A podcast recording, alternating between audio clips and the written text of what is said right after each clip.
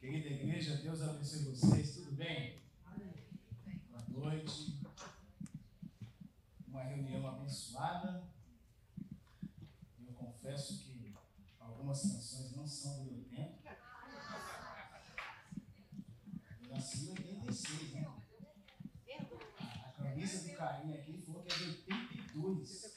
84. Meu Deus do céu. Mas é muito bom, meus irmãos, nessa canções chamadas Retorno.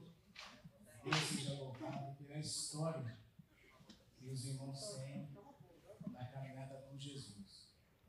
Antes de entrar aqui na mensagem, meus irmãos, hoje é comemorado o Dia Nacional da Consciência Negra. Então eu não poderia entrar aqui nesse texto e louvar a Deus por essa data tão importante de pessoas que sofreram e ainda sofrem, no caso do racismo, não só no nosso país, mas em todo o mundo. Então eu gostaria que a amada igreja aplaudisse a Jesus pelo dia da consciência negra. Vocês podem louvar a Deus por isso? Agora eu gostaria que você abrisse a sua Bíblia. Abra a sua Bíblia, por gentileza. Segundo livro do profeta Samuel, capítulo de número 2.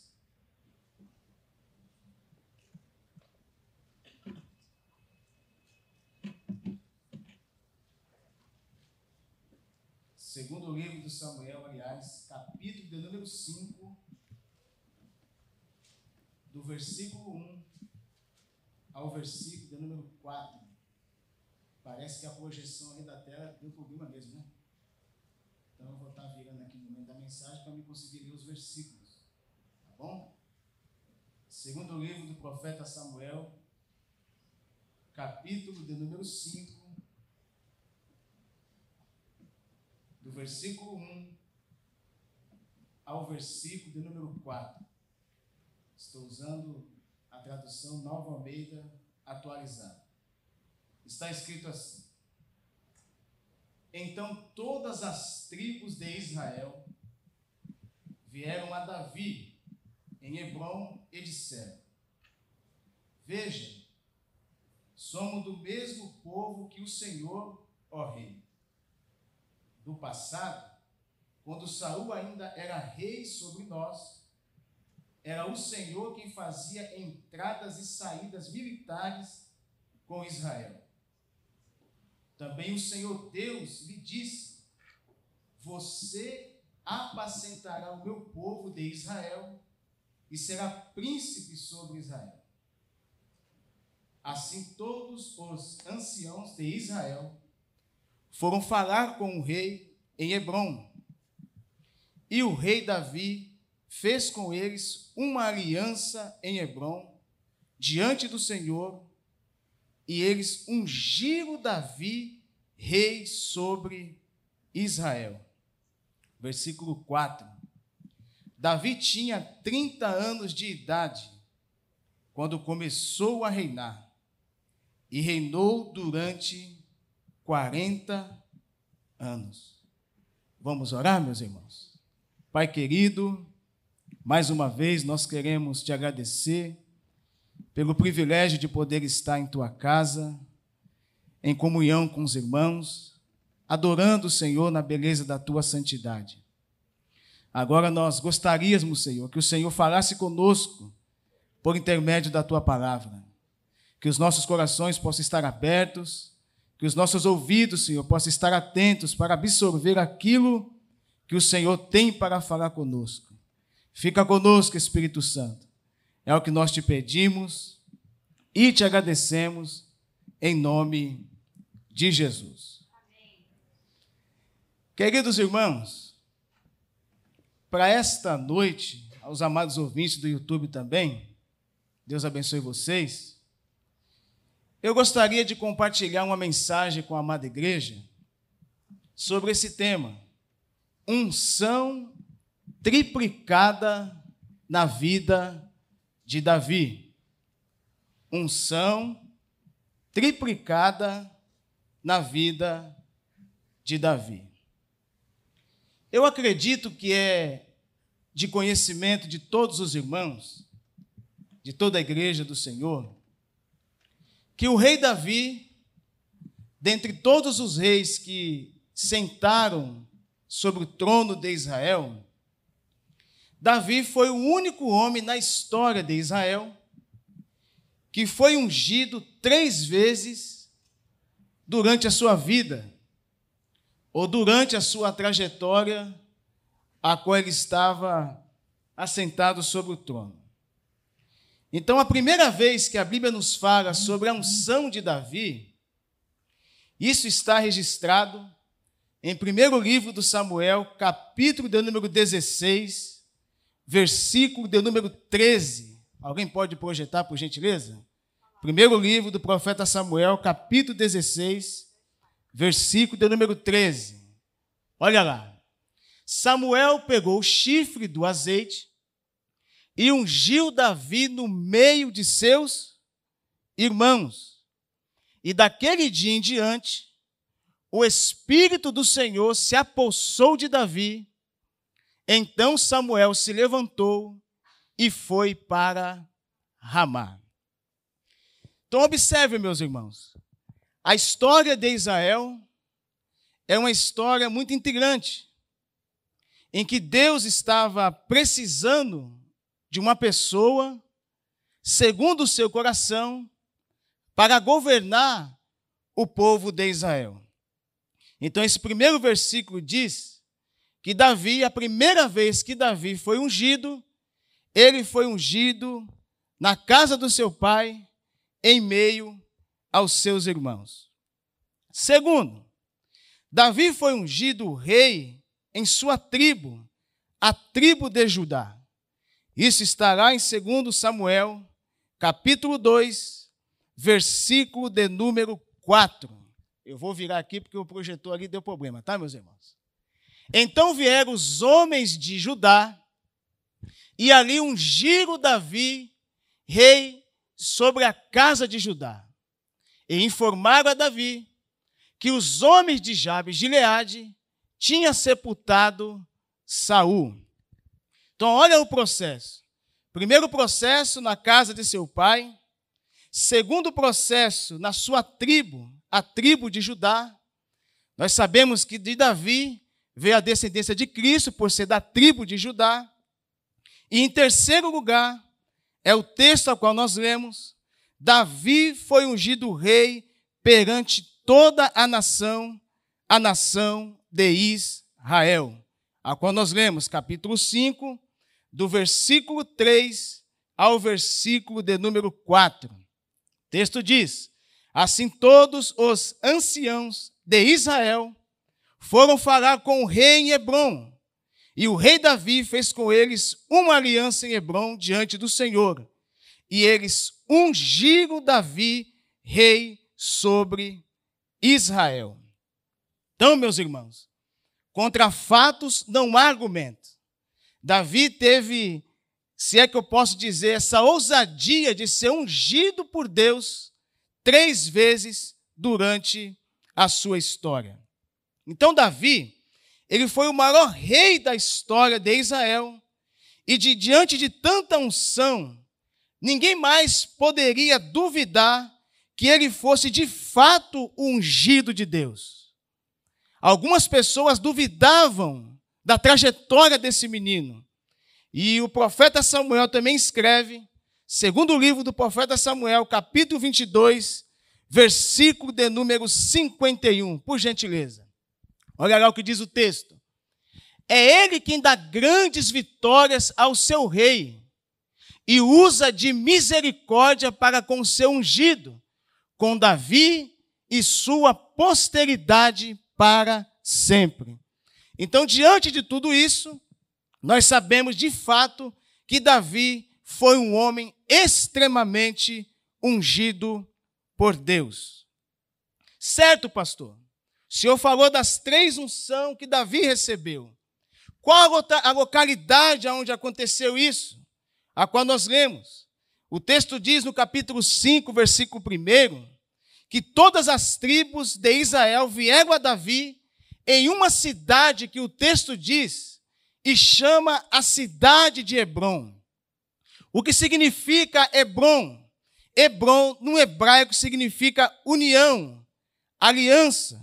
Essa cidade que ficava situada ao sul da Palestina, no território de Judá, e ficava aproximadamente 29 quilômetros ao sul de Jerusalém. É a cidade da Palestina que está em maior altitude, isto é, precisamente a 972 metros acima do nível do mar Mediterrâneo. Quando Davi, meus irmãos, se tornou rei de Judá, ele fez de Hebron sua primeira capital e residência real, e ali reinou pelo espaço de sete anos e meio, onde nasceram quase todos os seus filhos. Então sempre há uma localidade aonde Davi começou o seu reinado. E a partir do momento que ele foi ungido ali, o texto diz que ali ele estabeleceu a sua família e ali foi a sua primeira residência real. Então vamos lá. O que significa ser uma pessoa ungida? Qual o significado da palavra unção? O texto diz que Davi foi ungido. O que significa isso, biblicamente falando? A unção vem da palavra grega que significa quirio ou Christos, que significa ungido Machia. Sua referência é a presença e a capacitação que o Espírito Santo dá ao crente. Um crente precisa ser ungido por Deus. Um crente precisa ser cheio de Deus. Vamos lá. A palavra unção no Novo Testamento sempre está associada à presença do Espírito Santo. Olha o que o salmista escreve no Salmo de número 89, versículo 20. Achei a Davi, meu servo, e com o meu santo óleo o ungi. Se o texto está dizendo que Deus estava procurando Davi, o texto está sendo bem significativo em que Deus procurava um jovem, um homem que se colocasse na brecha, para que através da vida dele ele mudasse a história da nação de Israel. Olha que o doutor Lucas escreve em Atos dos Apóstolos, capítulo 10, versículo 38. Deus ungiu a Jesus de Nazaré você sabe por quê, meus irmãos? Jesus foi o que foi durante quando ele esteve aqui nessa vida, porque o texto diz que Deus ungiu a Jesus de Nazaré com o Espírito Santo e cheio da autoridade. É por isso que Jesus tinha tanta autoridade, porque Jesus foi ungido pelo próprio Deus. Louvado seja o nome do Senhor. Primeiro ponto ungido em sua casa. Para que que Deus permitiu que Davi fosse ungido perante a sua família? Se você for ver biblicamente falando, historicamente falando, Davi não tinha um bom relacionamento com a sua família. Aliás, Davi era o desprezado da família. Era o esquecido da família, não é, Carlinhos? Era um menino que o texto diz que ele era de sisudo palavras, de gentil aspecto, ruivo. E o texto diz que quando o profeta Samuel foi lá e apareceu todos os seus irmãos, o texto diz que Samuel usa essa expressão dizendo: Olha, acabaram-se os mancebos. Ele diz: ainda falta o menor. E o texto diz: enquanto esse menor não chegar, ninguém vai se assentar sobre a mesa. E o texto diz que até Davi, até Samuel, aliás, quando ele olha o menino, Deus chega e fala para o profeta Samuel: Samuel, não veja a sua aparência. Você vê o exterior, mas eu vejo o que está dentro do ser humano. Unge-o, porque este é o meu escolhido para mudar a história do meu povo, o povo de Israel. Interessante, né, pastor Amém? Por que a necessidade Vamos lá fazer as perguntas para o texto, para o texto. Por que, que Deus quis que Davi fosse ungido no meio da sua família? A unção que Davi recebeu em sua casa revela para os seus familiares que ele era o eleito de Deus para ocupar o maior cargo de sua nação. Primeiro ponto é esse. Deus precisava mostrar para sua família que Davi era o ungido de Deus, o escolhido de Deus. Tem coisas na Bíblia que Deus não precisa mostrar para ninguém. Mas no caso do Davi, o desprezado, Deus fez questão de fazer assim, Davi. Eu sei que no meio da sua família você não é muito querido, mas eu vou mostrar para a sua família que você é o meu escolhido. Eu vou te tirar de trás das ovelhas da malhada e você vai reinar durante e perante todo o meu povo, o povo de Israel.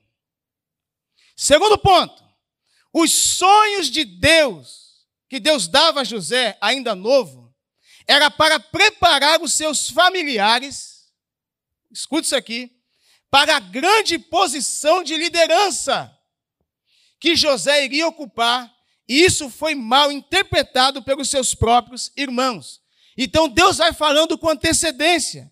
Coloca aí para mim, por gentileza. Livro do Gênesis, capítulo 37, versículo 5. Vamos ler esse texto aqui. Olha lá. José teve um sonho e o contou aos seus irmãos, por isso o odiaram ainda mais. Imagine o caçula. Quem aqui é caçula no meio da família? Eu sou. E o caçula é um mimado, né? Ah, 100%, né, meus irmãos? Tudo é o caçula. Eu me lembro quando eu vim aqui para o Rio de Janeiro, quando Deus me mandou para cá, meus irmãos. Na minha família, eu e minha irmã. Minha irmã é mais velha que eu, um ano e três meses, e eu sou o caçula. A minha mãe, até hoje, quando ela olha para a Charlene, eu acho que dentro do coração dela ela fala: essa cidadã tirou minha filha perto de, meu filho perto de mim. Não é? Ou não? É, depende, né? Eu sei que o filho homem tem essa coisa de aconchego com a mãe. E, na verdade, meus irmãos, por mais que hoje eu sou um pastor, eu sinto saudade da minha mãe e da minha família de São Paulo. Só que o chamado de Deus é diferente. Deus tem os seus meios de trabalhar no meio da vida de uma pessoa. Então imagine o texto aqui, José, meus irmãos, tendo esse sonho, dizendo que ele e a sua casa vai se prostrar diante dele. Então, com antecedência, como Deus não perde a memória, Deus não tem amnésia, Deus vai falando com antecedência. Deus deu o sonho para José, e depois de muitos anos, esse sonho se cumpriu. Então, tanto José como Davi foram escolhidos por Deus desde novos para ocuparem posições elevadas. A caminhada cristã, a caminhada espiritual, é como a caminhada de um jogador de futebol. Quanto mais cedo você começar nas coisas de Deus, mais cedo Deus vai te usar e você vai ter tempo de carreira para expressar aquilo que Deus colocou na sua vida. Olha o que a Bíblia está dizendo: com 17 anos de idade, era mais ou menos a idade entre Davi e José, quando Deus projetou seu futuro, um adolescente. Quantos aqui têm 17 anos de idade? Eu estou aqui.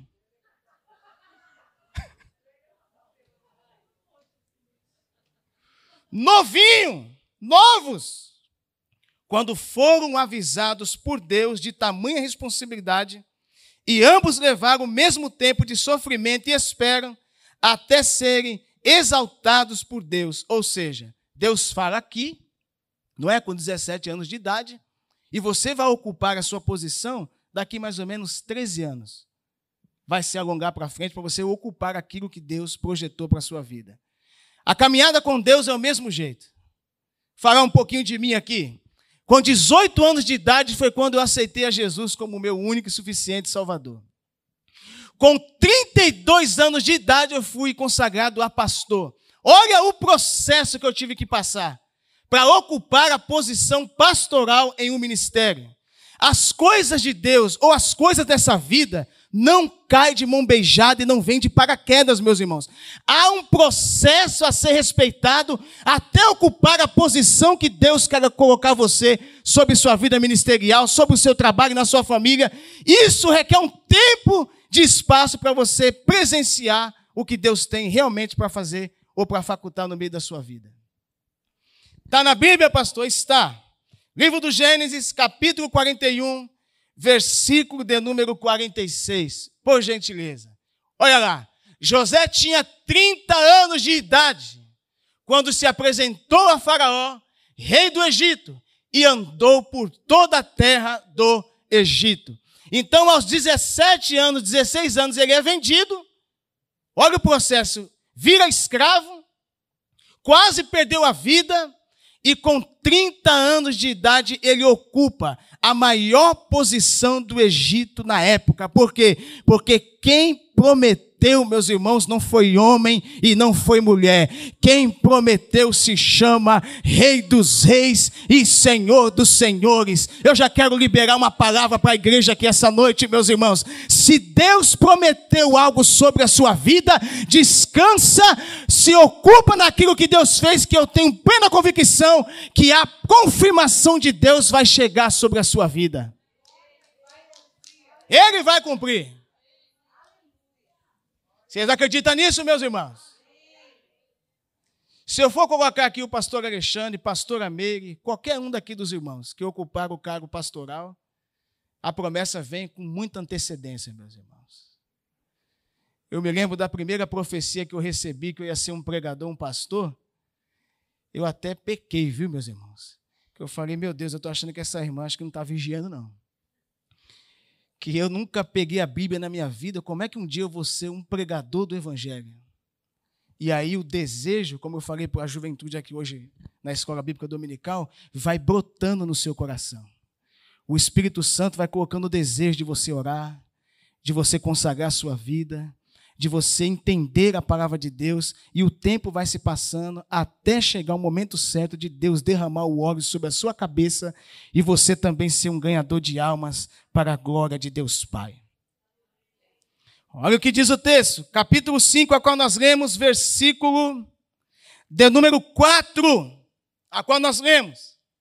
Davi tinha 30 anos de idade quando começou a reinar e reinou durante 40 anos. Ou seja, ele recebe a promessa com 17 anos de idade, 13 anos se passa e ele é ungido perante todo o Israel. Então, recapitulando, ser aprovado por Deus perante a própria família, escute bem isso aqui, é o começo do sucesso na vida de um grande líder. Imagine, meus irmãos, você liderar um rebanho e a sua própria família não reconhecer a tua chamada eclesiástica. Eu acho que ficaria muito difícil para um líder. Então, o reconhecimento familiar é muito importante na vida de um líder que lidera as coisas de Deus. Ter o respeito e o apoio da nossa própria família é fundamental para o homem escolhido por Deus por ter uma base bem segura. Vamos ver o que diz o Salmo de número 128, do versículo 1 ao versículo de número 4. Olha lá o que diz o texto. Bem-aventurado aquele que teme o Senhor e anda nos seus caminhos. Você comerá do fruto do seu trabalho, será feliz e tudo irá bem com você. Sua esposa, no interior de sua casa, será como a videira frutífera. Seus filhos serão como rebentos da oliveira ao redor da sua mesa. Versículo 4. Eis como será abençoado o homem que teme o Senhor, meus irmãos. Quantos podem aplaudir a esse versículo? Aplauda Jesus, meus irmãos, com alegria.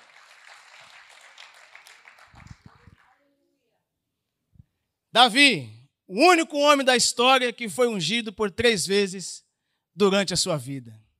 Segundo a unção de Davi, a qual nós falamos aqui, meus irmãos, Davi foi ungido na sua tribo. E a pergunta é: o porquê? Da família, eu expliquei, o reconhecimento é bem louvável na vida de um rei. E agora, por que que Davi foi ungido perante a sua tribo? Vamos lá. A unção de Davi perante a sua tribo consolidava a liderança de Davi perante Judá. A tribo com maior influência política das doze tribos, a tribo de Davi era a que tinha maior influência política, influência militar e a estratégica da nação de Israel. Vamos ler aí 2 Samuel, capítulo 24, versículo de número 9. Hoje eu estou igual um presbiteriano, viu? Vamos lá. Joabe apresentou ao rei o resultado do recenseamento do povo. Havia, olha a estratégia. Por que, que ele foi ungido perante a sua tribo? Não foi por acaso. Davi precisava de forças armadas, homem de guerra. Olha, olha como Deus é estrategista. Olha como Deus é sábio. Joabe apresentou ao rei o resultado do recenseamento do povo. Havia em Israel quantos homens? 800 mil homens de guerra. Eita! Que puxavam da espada, e em Judá era 500 mil. Um milhão e trezentas mil pessoas, boa de guerra, boa de espada. Olha a estratégia. Segundo, ao ser ungido como rei de Judá, Davi construía uma base forte no meio de sua gente. Não tem como liderar um povo se esse rei, se esse líder não tiver uma aproximação com esse povo, com essa turma. Ele precisava estar engrenado com o povo. Ele precisava estar misturado com o povo. E fazia parte do propósito de Deus em entregar paulatinamente o governo nacional nas mãos de Davi. Davi não recebeu de mãos beijadas.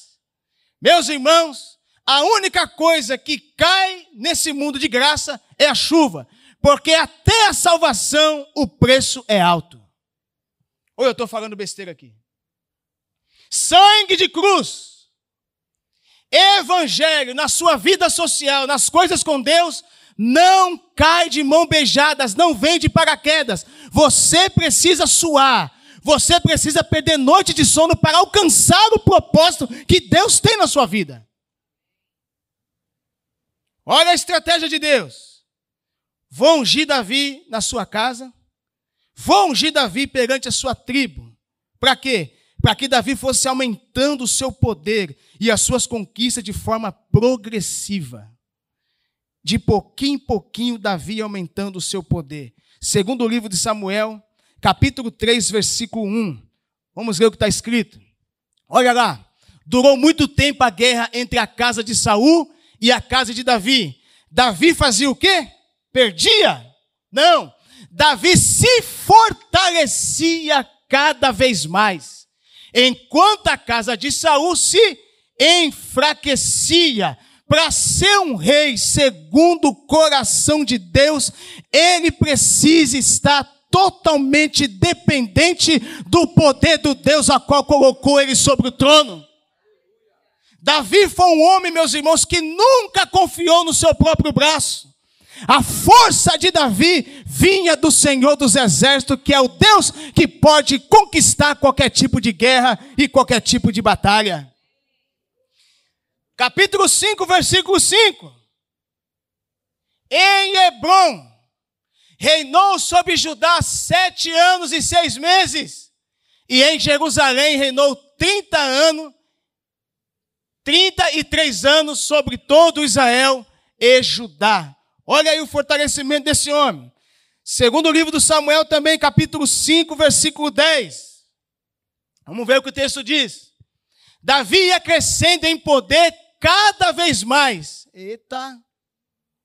Porque ele era homem de guerra? Porque Davi era o cara, o homem que matou Golias? O homem que batia no peito e dizia, pode vir que é comigo mesmo? Não. Um homem que confia no seu próprio braço, ele é um homem fraco. A natureza humana, é por isso que esse mundo está do jeito que está, como eu vi aqui pela manhã. Que nós temos que reconhecer as nossas mazelas e os nossos pecados, meus irmãos. Eu sou carente de um Salvador. Eu preciso de um Deus que me guie até o caminho da salvação.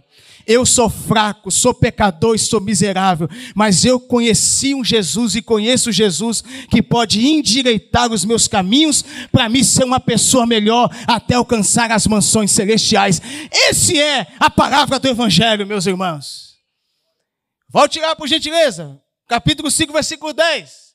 Davi ia crescendo em poder cada vez mais, porque o Senhor, o Deus dos exércitos, estava com ele. Você está entendendo, meus irmãos? Quem está comigo não é o governo do estado do Rio de Janeiro.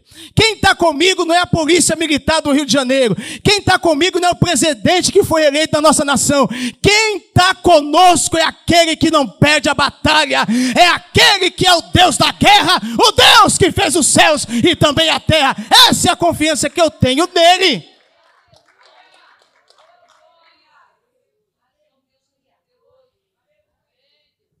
Aleluia! Temos que ter essa convicção, juventude. Igreja do Senhor. Quem está conosco não dorme, não tosqueneja. O guarda de Israel não dorme. Ele está contigo na hora da tribulação, na hora da perda, na hora da escassez, mas ele também está contigo na hora da alegria e na hora da bonança. Ele foi o único homem que usou essas palavras, o único, o único da história. Eis que eu estou com vocês todos os dias até a consumação dos séculos. Tem hora que a esposa não está do lado, tem hora que o esposo não está do lado, tem hora que a mamãe e o papai não está do lado, mas Jesus, Ele nunca vai nos abandonar, Ele está conosco todos os dias até a consumação dos séculos. Nós aprendemos através dessas etapas importantes da vida de Davi que Deus não nos dá tudo o que precisamos de uma vez só. Imagine, meus irmãos, se eu orasse aqui agora e falasse, Jesus, eu quero uma casa aqui, qual é o metro quadrado, Ramalho? Mais caro aqui do Rio de Janeiro. Leblon. Hã? Vieira Solto em Ipanema. Eu dobrar meu joelho aqui e falar, Jesus, eu queria uma casa lá. Deus pode fazer? Pode. Mas que nem sempre Deus vai ouvir, né, meus irmãos? É um processo para receber as coisas da parte de Deus. As coisas de Deus não vêm em uma única parcela. Repartido. Etapas. Deus vai observando a nossa fidelidade no pouco, para depois nos colocar no muito. Não é assim? Quantos aqui já conheceram pessoas, os amados irmãos do YouTube, que ele se converte, ele aceita Jesus, ele é uma pessoa muito simples. E aí, quando Deus vai acrescentando, vou dizer financeiramente a vida dele, no meio do caminho ele se perde. Você sabia, meus irmãos, que nem todo mundo está apto a ser uma pessoa bem financeiramente? Desculpa minha, o meu pensamento aqui trincado. Tem pessoas que têm aptidão. Ele tem um dom, Alonso da vida, né? É uma pessoa de posses. Mas tem pessoas que, quando ele começa a, a, a, a, galgar, a abranger o seu negócio, a sua vida financeira, ele esquece de onde Deus colocou ele. Se eu hoje, pastor Tiago, estou vivendo a promessa de Deus sobre a minha vida, meus irmãos, não é porque eu sei expressar bem o Evangelho, é porque eu sou um eterno devedor do Evangelho que Jesus fez pela minha vida e pela minha família, meus irmãos. Eu nunca vou conseguir pagar. É impagável a misericórdia de Deus sobre a nossa vida. Então, olha o que o texto diz em Lucas capítulo 16, versículo de número 10. Por gentileza, olha lá. Quem é fiel no pouco, né, também é fiel no. E quem é injusto no pouco, também é injusto no. É que eu posso falar isso aqui, pastor? Eu posso? Um pensamento no meu coração aqui? 80% dos dizimistas na igreja evangélica brasileira são de pessoas de baixa renda com salário mínimo. Vocês sabiam disso? Vocês sabiam disso? Uma pessoa que tem uma vida financeira abastada, meus irmãos, raramente ele vai ser fiel com o seu dízimo, porque é muito. Mas se essa pessoa nasceu de novo, se essa pessoa entende o que Deus fez pela vida dele, a exemplo do dono da Colgate, já ouvi falar da história dele, que ele dá 90% de dízimo e fica com 10.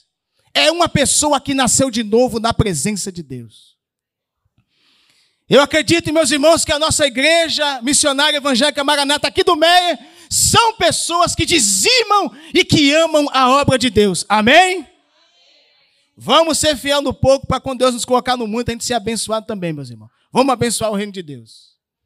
Olha o que o escritor Jó escreve. Capítulo 17, versículo 9. O justo segue o seu caminho e o puro de mão se torna cada vez mais forte. Então, Davi, meus queridos irmãos, ele foi ungido perante a sua família, Davi foi ungido perante a sua tribo, precisava de força, de homem de guerra para exercer o seu reinado. E em terceiro lugar, Davi foi ungido sobre toda a sua nação. Vamos lá. A unção de Davi sobre toda a nação de Israel confirmava o propósito maior de Deus para a vida de Davi e revela a fidelidade de Deus no cumprimento de suas promessas. Quem cumpriu e quem prometeu foi Deus. E às vezes é difícil esperar o tempo de Deus. Davi esperou 17 anos da sua casa para todo o Israel. Olha o que o escritor diz. Olha o que Samuel diz, capítulo 5, do versículo 1 versículo 3. Então todas as tribos de Israel as doze vieram a Davi em Hebron e disseram: O povo se aproximou diante de Davi. Veja, Davi, somos do mesmo povo que o Senhor, ó rei. No passado, quando Saul ainda era rei sobre nós, ou seja, nos bastidores, era o Senhor quem fazia as entradas e as saídas militares com Israel.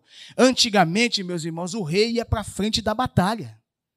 E a única vez que Davi ficou no palácio, linguagem carioca, deu ruim. Se ele vai para o campo de batalha, eu acredito que não tinha acontecido o que aconteceu com ele. Então, Davi era um homem de guerra. Davi não era um homem que tinha que ficar descansado, tranquilo no palácio, não. Ele tinha que ir para a guerra. Olha o que diz o versículo número 3. Todos os anciões de Israel foram falar com o rei Hebron, e o rei Davi fez com eles uma aliança diante do Senhor, e eles ungiram Davi rei sobre todo o Israel. Então, essas, meus irmãos, são as etapas da vida de Davi, como rei de Israel. Revela aqui para nós a ascensão progressiva daqueles que desejam subir na escada e não de elevador. Elevador, meus irmãos, quando corta o cabo, a morte é iminente. Quem sobe de escada, meus irmãos, ele vai devagarzinho, mas chega no destino. É verdade ou não é? É verdade ou não é, meus irmãos? Quem aqui tem medo de elevador? Que é isso? Agora.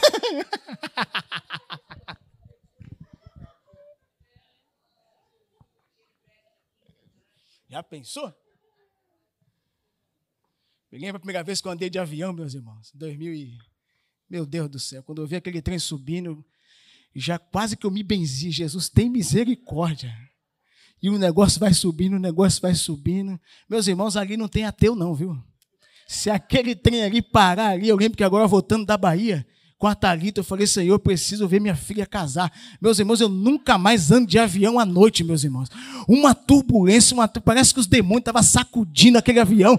E eu clamando, eu vim da Bahia de, de Salvador aqui, clamando o sangue de Jesus, deixa esse trem. E tudo escuro, o negócio tremia, só a luzinha piscando ali na, na asa do avião. E eu, Charene, pelo amor de Deus, eu te amo. Se eu fiz alguma coisa, me perdoe.